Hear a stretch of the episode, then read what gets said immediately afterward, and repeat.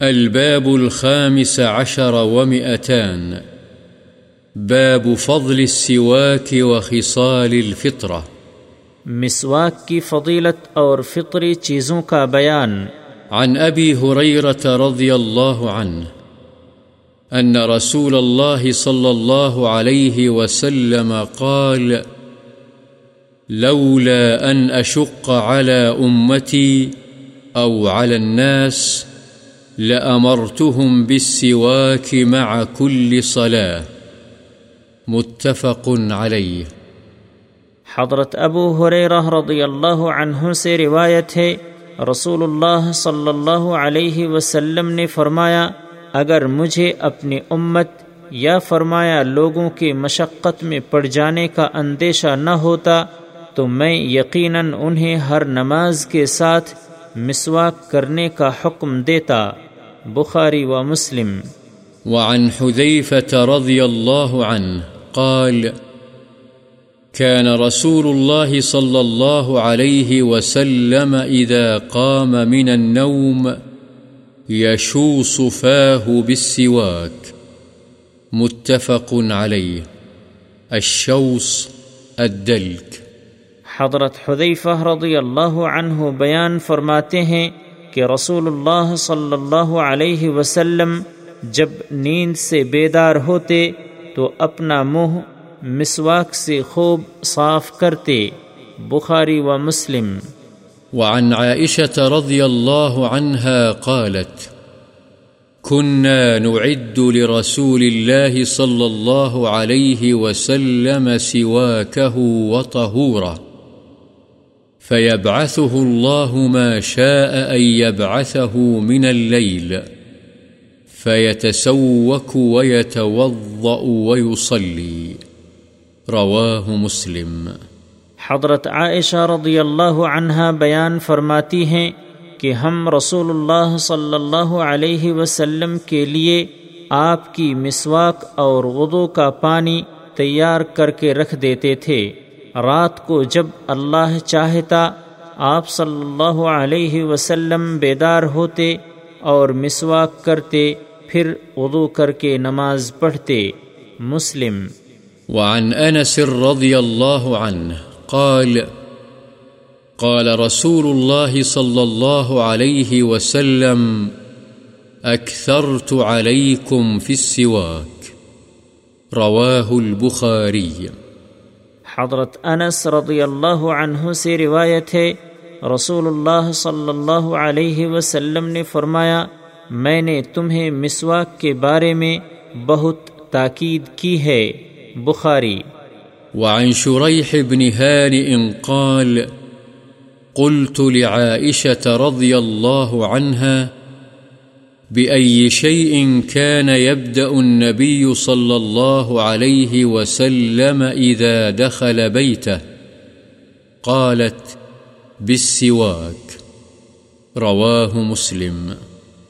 حضرت شریح بن ہانی بیان کرتے ہیں کہ میں نے حضرت عائشہ رضی اللہ عنہا سے پوچھا، جب نبی صلی اللہ علیہ وسلم گھر تشریف لاتے تو سب سے پہلے کیا کام کرتے تھے؟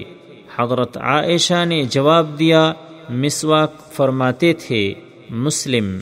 وعن أبي موسى الأشعري رضي الله عنه قال، دخلت على النبي صلى الله عليه وسلم وطرف السواك على لسانه، متفق عليه وهذا لفظ مسلم۔ حضرت ابو موسا اشعری رضی اللہ عنہ سے روایت ہے کہ میں نبی صلی اللہ علیہ وسلم کی خدمت میں حاضر ہوا تو دیکھا کہ مسواک کا کنارہ آپ کی زبان مبارک پر تھا۔ بخاری و مسلم۔ یہ الفاظ مسلم کے ہیں۔ وعن عائشة رضي الله عنها أن النبي صلى الله عليه وسلم قال السواك مطهرة للفم مرضاة للرب. رواه النسائي وابن خزيمة في صحيحه بأسانيد صحيحة. وذكر البخاري رحمه الله في صحيحه هذا الحديث تعليقا بصيغة الجزم. فقال وقالت عائشة رضي الله عنها. حضرت عائشہ رضی اللہ عنہا سے روایت ہے، نبی صلی اللہ علیہ وسلم نے فرمایا، مسواک منہ کی پاکیزگی اور رب کی رضا کا ذریعہ ہے۔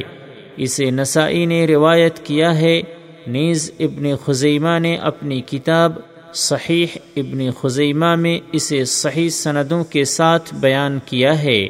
وعن ابی حریرت رضی اللہ عنہ عن النبي صلى الله عليه وسلم قال، الفطرة خمس، أو خمس من الفطرة، الختان والاستحداد وتقليم الأظفار ونتف الإبط وقص الشارب، متفق عليه، الاستحداد حلق العانة. وهو حلق الشعر الذي حول الفرج. حضرت ابو حریرہ رضی اللہ عنہ سے روایت ہے، نبی صلی اللہ علیہ وسلم نے فرمایا، فطری چیزیں پانچ ہیں، یا فرمایا، پانچ چیزیں فطری ہیں، ختنہ کرنا، زیر ناف کے بال صاف کرنا، ناخن تراشنا، بغل کے بال اکھیڑنا، اور مونچھیں کٹوانا۔ بخاری و مسلم۔ وعن عائشة رضي الله عنها قالت، قال رسول الله صلى الله عليه وسلم، عشر من الفطرة، قص الشارب وإعفاء اللحية والسواك واستنشاق الماء وقص الأظفار وغسل البراجم ونتف الإبط وحلق العانة وانتقاص الماء. قال الراوي ونسيت العاشرة إلا أن تكون المضمضة. قال وكيع وهو أحد رواته انتقاص الماء يعني الاستنجاء. رواه مسلم. البراجم بالباء الموحدة والجيم وهي عقد الأصابع، وإعفاء اللحية معناه لا يقص منها شيئا. حضرت عائشہ رضی اللہ عنہا سے روایت ہے، رسول اللہ صلی اللہ علیہ وسلم نے فرمایا، دس چیزیں فطری ہیں مونچھیں کٹوانا، داڑھی بڑھانا، مسواک کرنا، ناک میں پانی ڈال کر صاف کرنا، ناخن تراشنا انگلیوں کے جوڑوں کو دھونا، بغل کے بال اکھیڑنا، زیر ناف کے بال موڑنا اور استنجا کرنا۔ راوی حدیث فرماتے ہیں، دسویں چیز میں بھول گیا، شاید وہ کلی کرنا ہو۔ حضرت وقیع فرماتے ہیں، اور یہ بھی اس حدیث کے راویوں میں سے ایک راوی ہیں، انتقاص الماء سے مراد استنجا ہے۔ مسلم البراجم با اور جیم کے ساتھ یہ انگلیوں کے جوڑ ہیں۔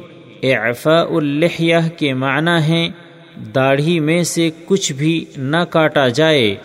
وعن ابن عمر رضی اللہ عنہما، عن النبي صلى الله عليه وسلم قال أحف الشوارب وأعف اللحى، متفق عليه حضرت ابن عمر رضی اللہ عنہما سے روایت ہے، نبی کریم صلی اللہ علیہ وسلم نے فرمایا مونچھیں کاٹو اور داڑھی بڑھاؤ، بخاری و مسلم۔